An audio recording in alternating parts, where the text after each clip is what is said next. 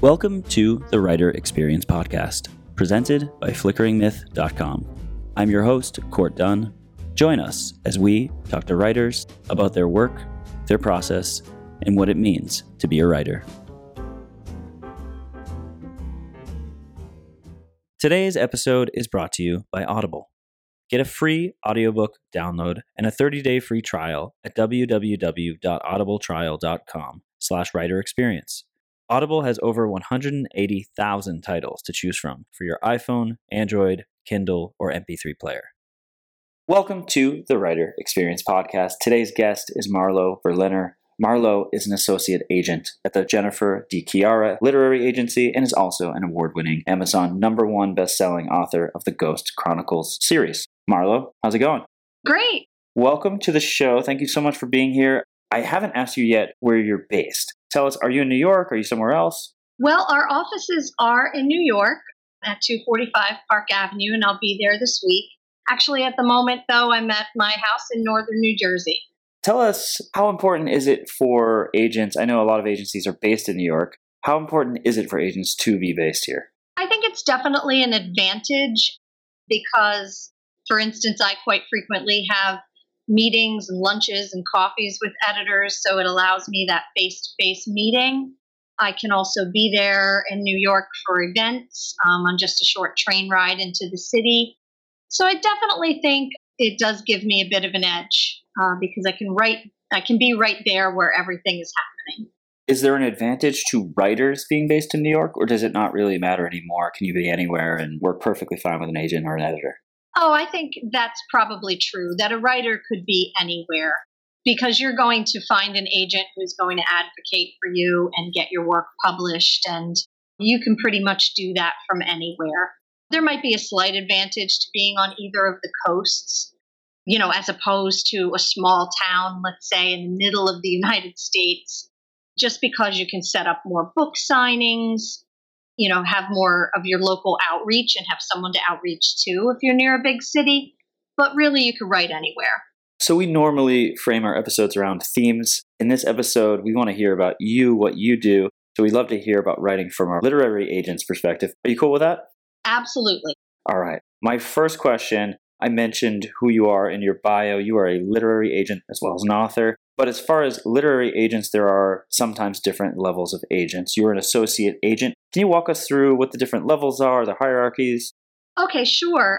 At our agency, just as an example, we have a total of 12 agents. Jennifer DiChiara is, of course, the president. She founded the agency.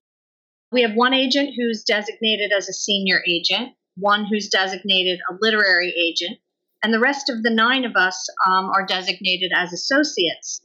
But the reality is that all these different designations, really, it just is a matter of who's been at the agency longer. There's no difference in what we're doing in our day-to-day jobs. No matter what level an agent is at, we're all doing the same things. We're finding talented authors. We're getting their manuscripts ready for submission. We're submitting them to editors, particularly, of course, the big 5 publishers, and ultimately getting them publishing deals and helping them manage their careers. So we're all doing the same thing. Those designations, at least in our agency, are only a function of how long you've been with the agency. So theoretically, the longer you've been at the agency, you'll move up the rung by doing more deals, having more clients, that sort of thing. You mentioned briefly a list of kind of what you do, and we've heard that agents discover authors, they work with authors to get their manuscript to a point where it's ready to get published, they work with editors, and they help build writers' careers over time. Would you say that's an accurate summary? Am I missing anything? Okay, I think that's largely accurate. I think we also, the one thing that I'd say is missing in that description is that we also act as liaison between our authors and their editors and houses. We advocate on their behalf if any bumps in the road should arise, you know, on the path to publication, and just to coordinate efforts for the best launch of that book. You mentioned also the big 5. Would you mind clarifying who the big 5 are? I imagine it's Penguin, Random House, Simon & Schuster. Penguin, Random House, HarperCollins, Simon & Schuster, and Macmillan. And as far as being an agent, tell us, what makes you different than other agents? Would you say you represent a specific type of writer or genre of writing? Well, I love this question, actually, because I feel like what makes me different from other associate or junior agents is that I'm not green or new to publishing. In fact, I've had a nearly 360-degree view of this industry. I've been involved in publishing in various capacities since 2007, first as a published author, then a freelance editor, a children's lead bookseller at Barnes & Noble, and then a literary intern before finally becoming an agent. And I had two internships as well. I first interned for Molly Kerhon at the Bent Agency for over a year, and then interned at Jennifer's agency for close to 8 months before becoming an agent. So I've seen this industry from all angles, and thus I've accumulated a lot of knowledge in the process. So the type of writer I'm looking for is someone like me who wants a career in publishing, wants a career as an author, someone who hasn't just written one book, but loves writing and is looking to write many more books in the future. As far as what genres I'm looking for, the age groups and genres I represent are picture book, middle grade, YA, and the genres of women's fiction, romance, mystery, thriller, and suspense on the adult side, in the adult fiction arena. As far as writers who have only written one book, you had mentioned that you're looking for someone who's maybe written more books. For those who are new and starting out, are you saying that you would still be open to a new writer, but in that case, they would have had to have written a few books on their own prior to kind of reaching out, or? Oh, no, I just mean that they're not, not just a one-trick pony, that they're looking to make this a career, that they're, the kind of person who has a lot of ideas in the hopper, that kind of thing. What makes for a good agent? What qualities do you possess? I know you mentioned that you have the experience. Would you say that that has led to your success? Are there other things that agents need to be specifically good at that helps them to succeed? Well, as far as me, I definitely think that's added to my skill set for sure. That 360-degree view of publishing. But for the most part, for any agent coming to this job, I feel like strong editing skills are a must and very strong interpersonal skills, which also goes in hand with great salesmanship. A big part of an agent's job, let's face it, is to talk with, pitch, and submit to editors. So you have to have the skill set to do all that and be very comfortable doing that. I not only send out pitches via email and submission packages, but I also meet with them face to face and, pitch. So you have to be very comfortable with that. I went into agenting because a few years ago, someone saw how skilled I was at pitching my own books, and they said to me, you'd make a great agent. So, I kind of took that advice and I thought, well, maybe I would be good at this. And the rest is history, I guess. The query letter. Before we get into the details of what makes a good query letter, can you walk us through briefly how the query letter process works on a high level? Certainly. So I get roughly about 24 queries a day. Wow. That I have to go through. So, there's a lot coming in volume-wise. So, that's your competition. So you have to make your queries stand out. So queries for me come through an online form through Query Manager. The link to submit a query is on my profile page on the JDLA website. Besides putting in your query and you don't attach your pages, you just kind of upload it to that form. I know a lot of agents get emailed the query and the pages are in the body of the email.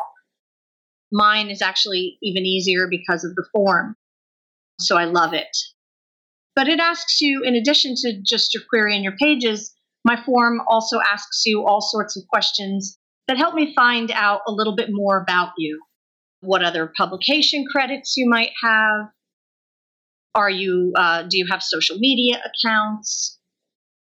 It asks a number of things. I make the synopsis optional. You can attach one if you like, or you can add it to the form if you like. But basically, once you fill out all that information and hit submit, I review that query and I either request your full or reject. It's easy for me because it's at the click of one button. And then right now, my response time is running about 3 to 4 weeks. But I actually usually respond to queries within 1 to 2 weeks. But the summer was a little slow because of an illness and a death in my family. So it's taking me a little longer to catch up, but I'm getting there. For the and then from the time I receive your full manuscript, it can take up to 8 to 10 weeks to read your full. For the query letter, when they send it through, the actual body of the letter, is there a formatting that you suggest? I think so. To me, a successful query begins with the title, the age group or genre, and the word count. That's so that I know what I'm supposed to be considering. If you throw me right into characters and I don't know their age, I don't know whether I'm, you know, I represent children's fiction as well as adult fiction. So I don't know what I'm supposed to be reading if you don't tell me, you know, the age group and genre, as well as the word count. So I always like a query to begin with that, kind of just the facts, ma'am. Then it's an added bonus if you can add just a line about of personalization, about why you specifically queried me. For instance, if you met me at a conference or you heard me on a podcast or read an interview about me in Publishers Weekly, something like that. Something that just tells me you're not throwing spaghetti up at a wall. You've really kind of researched me a little bit. That always kind of warms my heart. From there, the query should clearly describe who the main character is, what the dilemma is that they've been thrown into, and what the stakes are. That's really the meat of the query. So be sure to show me the hook or what makes your story unique. It needs to read like the back cover of a book. You don't need to tell me everything that happens, but you don't tell me the ending. You're basically just trying to tell me just enough to entice me to want to read your book. And then end the query with a short bio that tells me about yourself, particularly your writing pursuits, publications, and any writing accolades. I don't need to know about your cat. I don't need to know about your hobbies unless they somehow are, you know, intricate to the plot of the book. Like, for instance, your book is about base jumping and you're a fabulous base jumper and you've done that in your life. Then it's applicable to your story. Otherwise, you can leave all of that out. Then, of course, as far as the, you know, part of the query is either attaching or sending the pages, I would say just they have to be the most sparkling, for me anyway, the most sparkling first 20 pages that you can send me. I need to see a well thought out original concept with memorable characters, a great voice, and solid polished writing. A little hint, I ask for 20 pages. I know a lot of agents ask for 5 to 10. I ask for 20 on purpose because I want to see how you've ended your first chapter, you know, whether it's ended on a hook and how you've transitioned into your second chapter. And by 20 pages, usually you've had to end a chapter.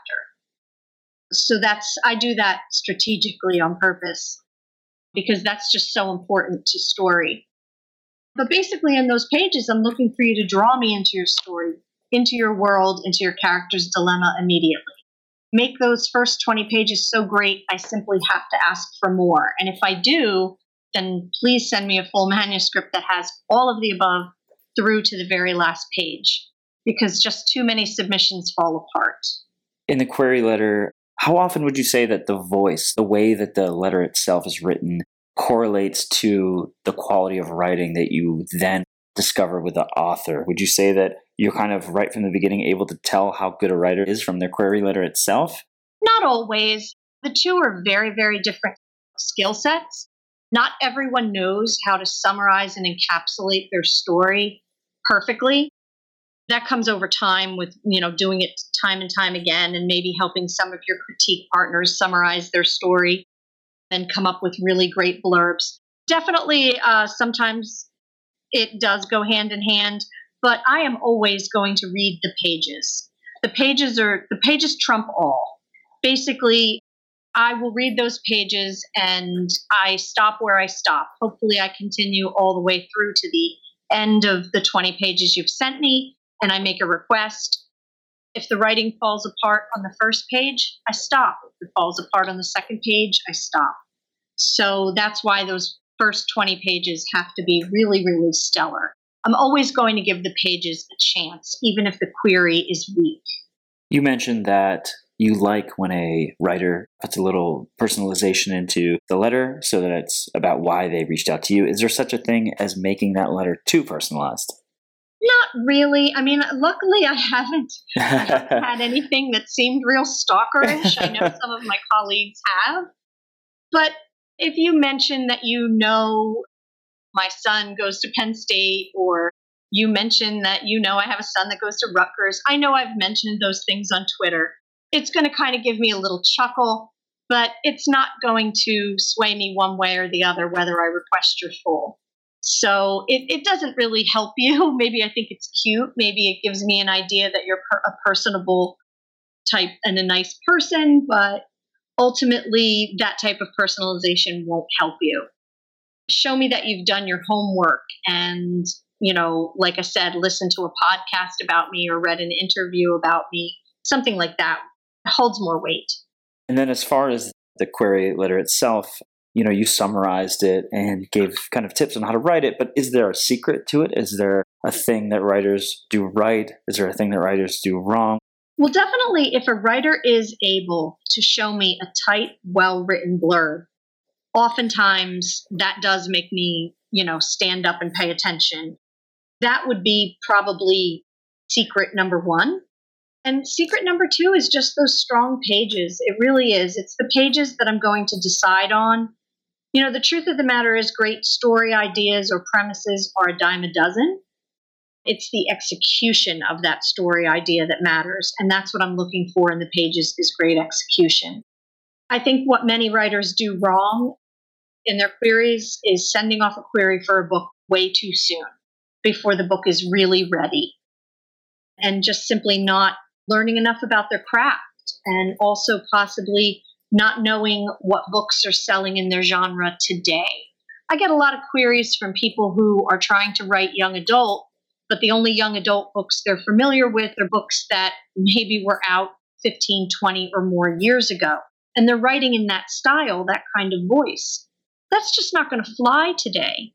So you have to know what's in the market in your genre today. What do those books sound like? What do they look like? How are they structured?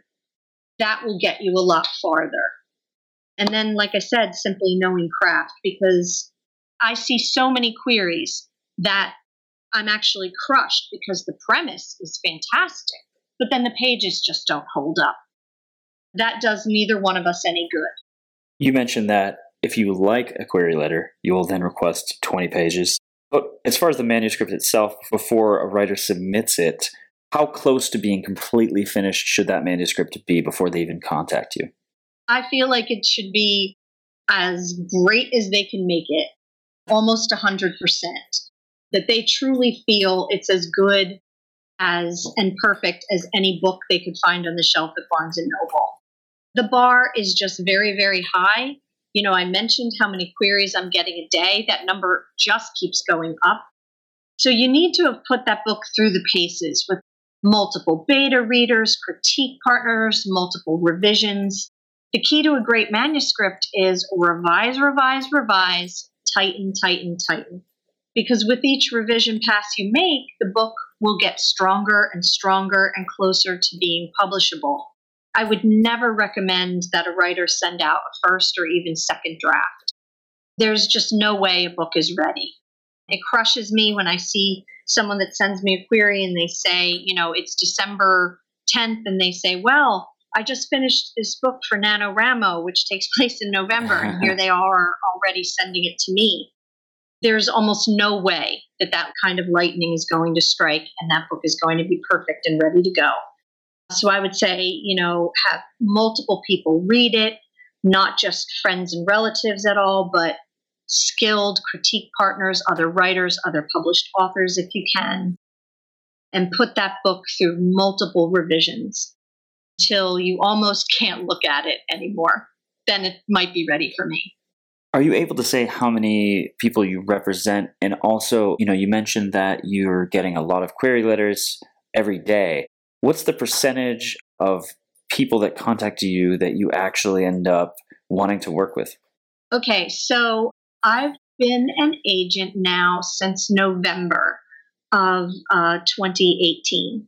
So about 10 months, and I've taken on 6 clients. Roughly, because I do look at these numbers, I request, you know, People send me their initial 20 pages, and then I request their full from there. There's no intermediary step. I never ask for 50 or 100. It's always to ask for the full once your 20 pages have gotten past me. I generally ask for about 5%, wind up being requested for the full. And then out of those fulls, I might take on roughly about a client a month. We have a lot of writers on this podcast. Do you like what writers write? Do you like free stuff? Well, Audible is offering a free audiobook download for listeners of the Writer Experience podcast with a free 30-day trial to give you the opportunity to check out their service.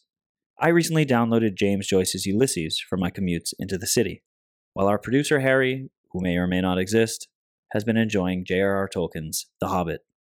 To download your free audiobook today, go to audibletrial.com/writerexperience. Again, that's audibletrial.com/writerexperience for your free audiobook. What's your favorite film of all time? It might be a sophisticated classic, a childhood favorite, or an enjoyable pile of trash you just can't help but watch over and over again. The Pick of the Flicks podcast, hosted by me, Tom Beasley, is all about celebrating people's favourite movies in whatever form they take. Each week, I interview a different guest about their chosen favourite, whether I agree with their choice or think they're as mad as one of Tom Hardy's accents. So tune in to Pick of the Flicks every week on the Flickering Myth Podcast Network and subscribe with your podcast app of choice. Maybe your favourite film will be next. Hi, I'm George. And I'm Sam. And we're from the That's a Classic Podcast on the Flickering Myth Network. We both bring three films each from a certain genre, and we battle it out to find out which is the ultimate classic. So you can listen to us on Flickering Myth, iTunes or Spotify. Check out what classic we choose every week. And then once you start working with that client, with that writer, what are the next steps? Obviously, you've read the manuscript. Are you then kind of rereading it with them? Are you providing your own notes? What's that area look like between when you start working with a writer and when you're ready to submit to editors? Okay, well, I'm a very, very editorial agent. I don't believe in sending a manuscript out, even as great as a manuscript has to be, for me to say I'm willing to represent it. I'm going to take it even further before I send it to editors because, of course, again, it does no good for anyone if all we do is get rejections. And again, I've been in this industry long enough to know that the bar is extremely, extremely high. So the first thing I do is I reread the manuscript cover to cover. I'll put together an editorial letter for my client addressing any big picture issues that I see. Those could be things like, you know, chapter 2 needs to end on a stronger hook. Chapter 14 feels like it loses the correct tone, something like that. This scene needs a better transition. Inconsistencies with a plot point, something like that. So I try to address all those big picture issues first. And then, so I'll send that to my client and then we'll get on a phone call. And I'll go over those big picture items just to make sure that what I've said to them is clear and they're clear on what their path is going to be to fix any of those issues. Once my author has nailed those revisions and sent those back to me, I go in for a deeper line edit. And all along this process, I'll put comments and different track changes. I use track changes right in Word, and I will basically, you know, the second time around, we'll go in for a deeper line edit just to tighten up the writing anywhere I think there's redundancies, anywhere I think that the wording is dragging down the pacing or anything like that. And then once those are done, I do a final pass. You know, final last polish. And then once we believe it's as perfect as it can be, then we declare it final and I submit. As far as that time period where you're working with the writer, once you get to a point where you want to work with that writer, do you already kind of know that you guys are going to get along in a certain way? Do you already kind of know what they're going to be like? Well, you know, I don't go through that editorial process with a manuscript unless I've decided it's so good to begin with that I can take it on. So the book has to be about 95% of the way there, and I'll bring it the rest of the way to the 100%. But the way I determine whether or not I'm willing to work with an author is I have to believe in their manuscript. I have to believe I can publish it and get it published for them. But then I get on a phone call with them before I offer representation. And I basically feel them out. You know, is this going to be an author I think I can work with? Are they open to revisions? Are they willing to hear my guidance and my suggestions for the vision of their book? You know, I'm going to ask what are their goals for their career, whether or not they're willing to promote themselves in their books, what other manuscript ideas they have in the hopper, that sort of thing. Again, I'm looking for that career author, that author who is going to be easy to work with, and I'm looking to gauge all of that. So I have the phone call. So basically, to answer your question, it's a phone call. What does your pitch then look like? Is there a query version of what you send to editors? There is. As I say, oftentimes I do pitch to editors face-to-face. They'll ask me, you know, what I have coming down the pipeline, and I might just talk to them about, you know, what my authors are working on and what I think will be ready for submission very soon. So that's one way to do it. The other is essentially a pitch letter that we email to them. Sometimes the two go hand in hand. Sometimes I've talked to them ahead of time face-to-face, and then I'm following up with that pitch letter. But I usually begin with the original query the author sent to me. I'll look at it and I make a judgment as to whether or not I feel it best represents their story. In most cases, it doesn't 100%, and I have to mush it around a bit, write it a little better. Occasionally, I've taken an author's original query verbatim, but that's very, very unlikely. Usually, I have to improve upon it, make it the strongest pitch it can be. I also add some things. I add where I see the book in the market and what fans I think the book might appeal to. And then I also have one other trade secret I won't divulge because it's just too clever and I don't want everyone else to do it.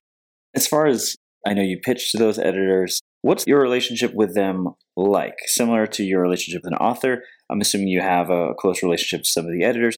How do you build that network of editors, and how do you kind of make sure that you're staying on good terms with them and that kind of thing? Well, I had established relationships with many editors before I ever became an agent. Again, that's as a function of having been in publishing for 12 years. I met some of them at conferences. I ran a major publishing conference for a major writing group where we would get between 3 dozen and 4 dozen agents and editors that would show up. And because I ran the conference, I got to know all of them. So I had a lot of established relationships to begin with, but since becoming an agent, I've definitely worked hard to reach the rest of them that I don't know. I like to leave every editor with the best impression of me. So if there's an editor, for instance, that I don't know, I'll reach out with a very professional query letter, basically introducing myself, that I'm a relatively new agent, and would they please send me their wish list, or would they like to meet for coffee or lunch? And many of them have followed up with wanting face-to-face contact, which I always love because I feel like you get the best impression of someone when you actually get to meet them.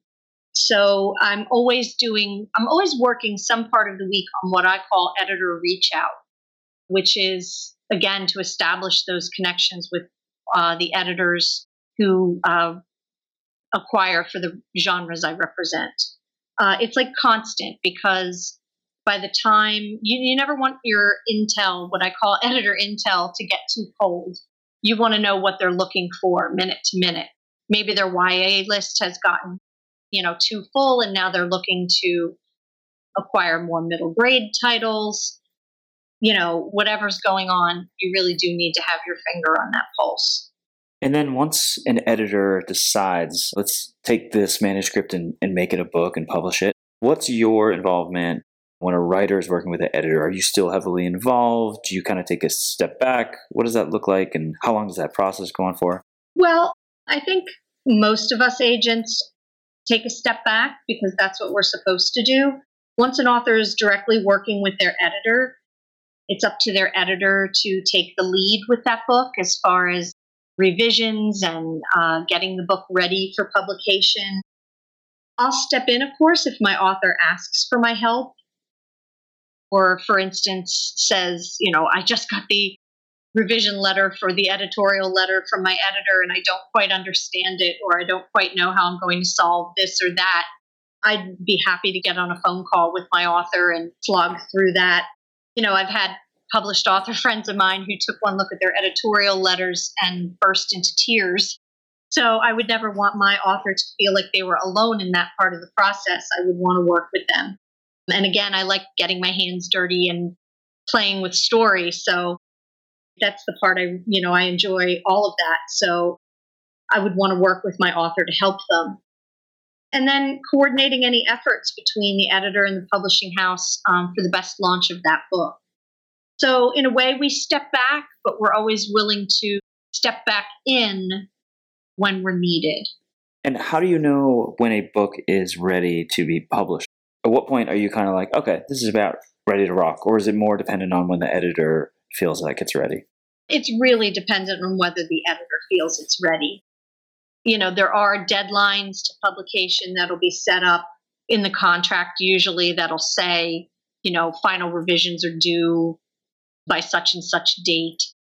Because, of course, the publisher has to meet deadlines. So your author will have a deadline with their revisions. And it's important for them to get their revisions back to the editor on time. And so largely, a lot of that's driven by the publishing house and whether they see it, you know, as a fall release or a spring release, all that kind of thing. But of course, I'd be willing to nudge my author and always make sure they're meeting their deadlines. When a book is released, after that point, I know there's promotion involved. What does that look like for the author? What does that look like for you? And at what point should they start working on, let's say, their next project? I've told all of my authors, while they're out on submission, before they have a contract, even while they have a contract, it's never too soon to start on the next book, especially if you're out on submission right now. That is the most free you will ever be, because that's the time to play with your writing. That's the time to entertain, you know, those two or three ideas and see which one really starts to speak to you and floats to the top. Definitely be writing, because deadlines come all too fast. Once you're in a contract, those deadlines loom ahead. And they, like I said, they come up awful fast. So the most free he'll ever be is when you're actually out on submission. And while you're waiting for your editor to send back that first editorial letter, be writing. Why not? You'll be, you know, one leg up, because once you have a book coming out, there's just an awful lot to do as an author, a lot of balls in the air, a lot of things to juggle. So basically, be writing every spare minute you can. I'm not saying don't have a life. I'm not saying, you know, don't take breaks, but never squander time, for sure. As far as when the book is released and what we do to support our authors, I have a lot of marketing advice I've learned myself as a published author. I've put that together in some files that I would, you know, give to my author whose book was launching and coming out. Because I truly believe there's a lot an author can do, even a traditionally published author can do, to create buzz for their own book in coordination with their publisher's efforts. Even traditionally published authors should never just sit back and figure, oh, okay, now my debut book is out, so it's just going to sell, or the publisher will see to it that it sells. Oh no, those days are long over. So you've got to be, you know, if your book is in the children's fiction arena, you're going to need to set up school visits, maybe need to set up your own book signings, set up your own newsletter. Basically be doing anything and everything you can to make sure that the launch of that book is as strong as it can be. And I would help in that process. As far as the future of the author's career, in the long run, what is your involvement helping build a writer's career? Well, from that first book, my job is to give them any necessary advice to further their career by guiding them through the process of figuring out what to write next, keeping them on their deadlines, decision-making, like whether or not to write in another genre, making sure that they're doing all they can to market their books. There's a lot of things that don't cost much or don't cost anything at all that you can be doing to market your books, and basically helping them stay on top of assessing where they're at in the market and how their books are performing, and helping them, you know, advising them on what they could do better or do differently. And what's the end goal, both for the authors that you represent and for you as an agent? Obviously, I imagine you want the author to be huge, you know, best-selling author as well. And for you, what's the end goal? Is there a certain trajectory that you're looking for yourself? Well, you know, everyone says, or you hear a lot, that their end goal is to be a New York Times best-selling author or something like that. But, you know, success in publishing isn't measured by just hitting a list. I want my authors to feel like they're achieving the success they're after, meeting their goals. You know, making a living at their writing is always usually a writer's goal. And I'd love to see some of my authors, you know, being able to do that if that's their goal. You know, basically pushing their books as far as they can go, getting their foreign rights sold, if that's a possibility, their subsidiary rights, merchandising rights, basically taking each project that they've worked so hard on to go as far as it can possibly go. Because you never want a book to just get up there on the shelf and just languish, and then that's it. You know, it's taken off the shelves at Barnes & Noble and the ride is over. So we're going to look to push that baby as far as she can go. And personally, I'd like to see all of my authors get booked to film deals. Are you ready for what we call a series of seemingly random questions? Absolutely. The first question. You are also an author of the Ghost Chronicles series. Is it common for agents to also be authors? And does that experience help you as an agent when you work with authors? I don't know whether it's common per se, but if you look around, there certainly are a growing number of agents who are also authors. My experience as an author, I think, has definitely helped me as an agent, without a doubt. As I say, you know, I've been on both sides of the fence, so I know firsthand how high the bar for publication is. So I keep my expectations in a manuscript just as high. A little background, the Ghost Chronicles series was probably read by no less than 30 agents who read the full. It was probably read by about a dozen editors. That came through my own, you know, meeting them, pitching it at a conference, them requesting the full. A couple requested revisions. I went back and forth with a major publisher for over a year. It very, very, very nearly got published. So again, I know how high the bar is. So that experience has helped me a great deal. Then the book came out and it has now sold to date 10,000 copies, which is pretty good. It's actually excellent for an indie published book. That would even be good if it was a traditionally published book. So I'm pretty happy with how the book has done. I truly feel like it should have gotten a traditional publishing deal. But again, that bar is very high, and no one at the time felt that the book made it. You know, the book has won several awards and, you know, garnered a lot of accolades. But at the end of the day, still, you know, did not meet the mark for being traditionally published.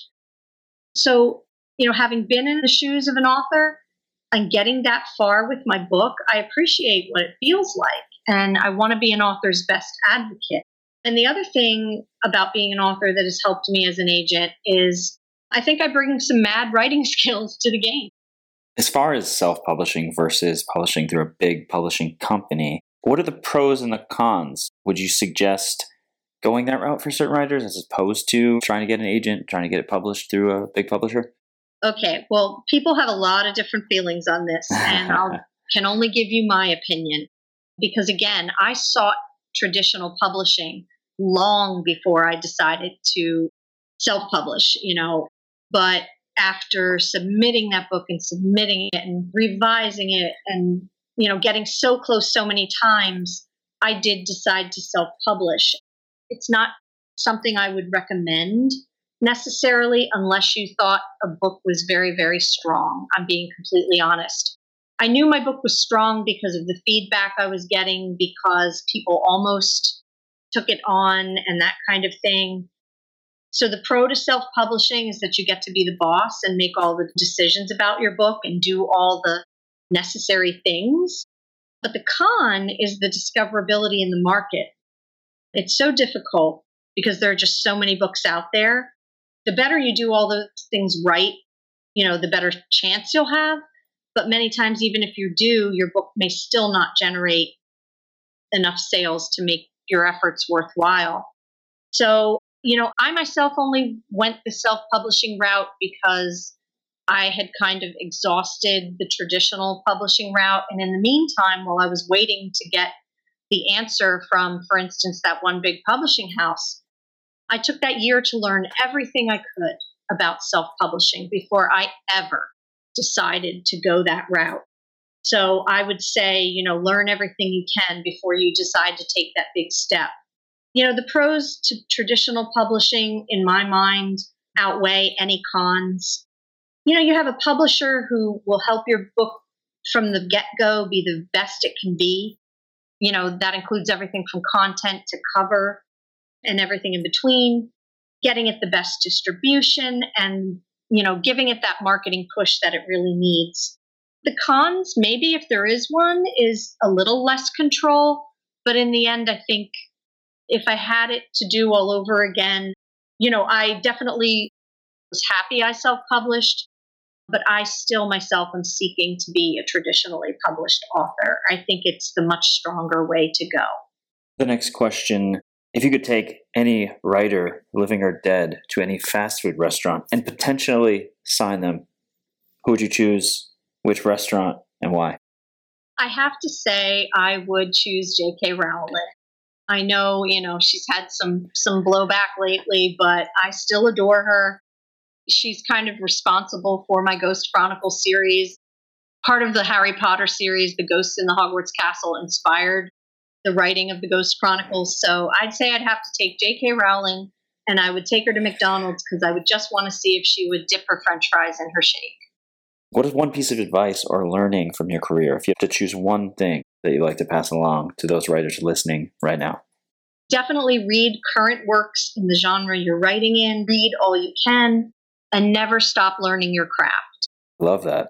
One more bonus question, just because I was thinking about it as you mentioned it. You mentioned that sometimes writers aspire to be on the New York Times bestsellers list. What is different about that list?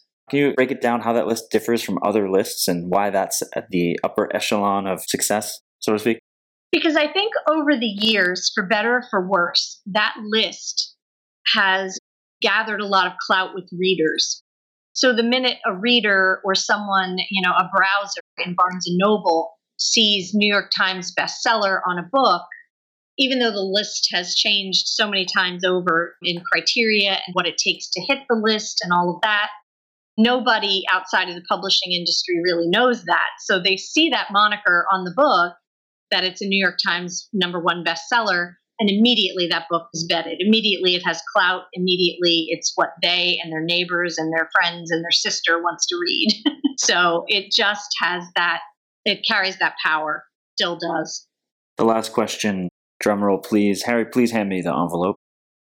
I've been handed the envelope. I'm now opening that envelope. Question is, did you have fun today? Oh, I absolutely did. I always, you know, putting information out there that might help writers. Well, I think you did. I think you provided a lot of information that could help writers. I thought this was a really fun one, and I really appreciate your insights and your time. Did you want to plug any projects or shout out your Twitter handle before you go? Well, I do have some good news coming soon about some client projects. I can't say anything official just yet, but my Twitter handle is just at Marlo Berliner, my name. Thank you so much, Marlo. We really appreciate your insights and your time, and we hope you have a great rest of your day. All righty. Thank you. Thanks for having me. And thanks to our listeners. We hope to see you next week. Thank you so much for listening to The Writer Experience. If you enjoyed the episode today, please leave a rating, a review, and a comment on iTunes. You can also check us out on Instagram at Writer Experience and Twitter and Facebook at Writer EXP.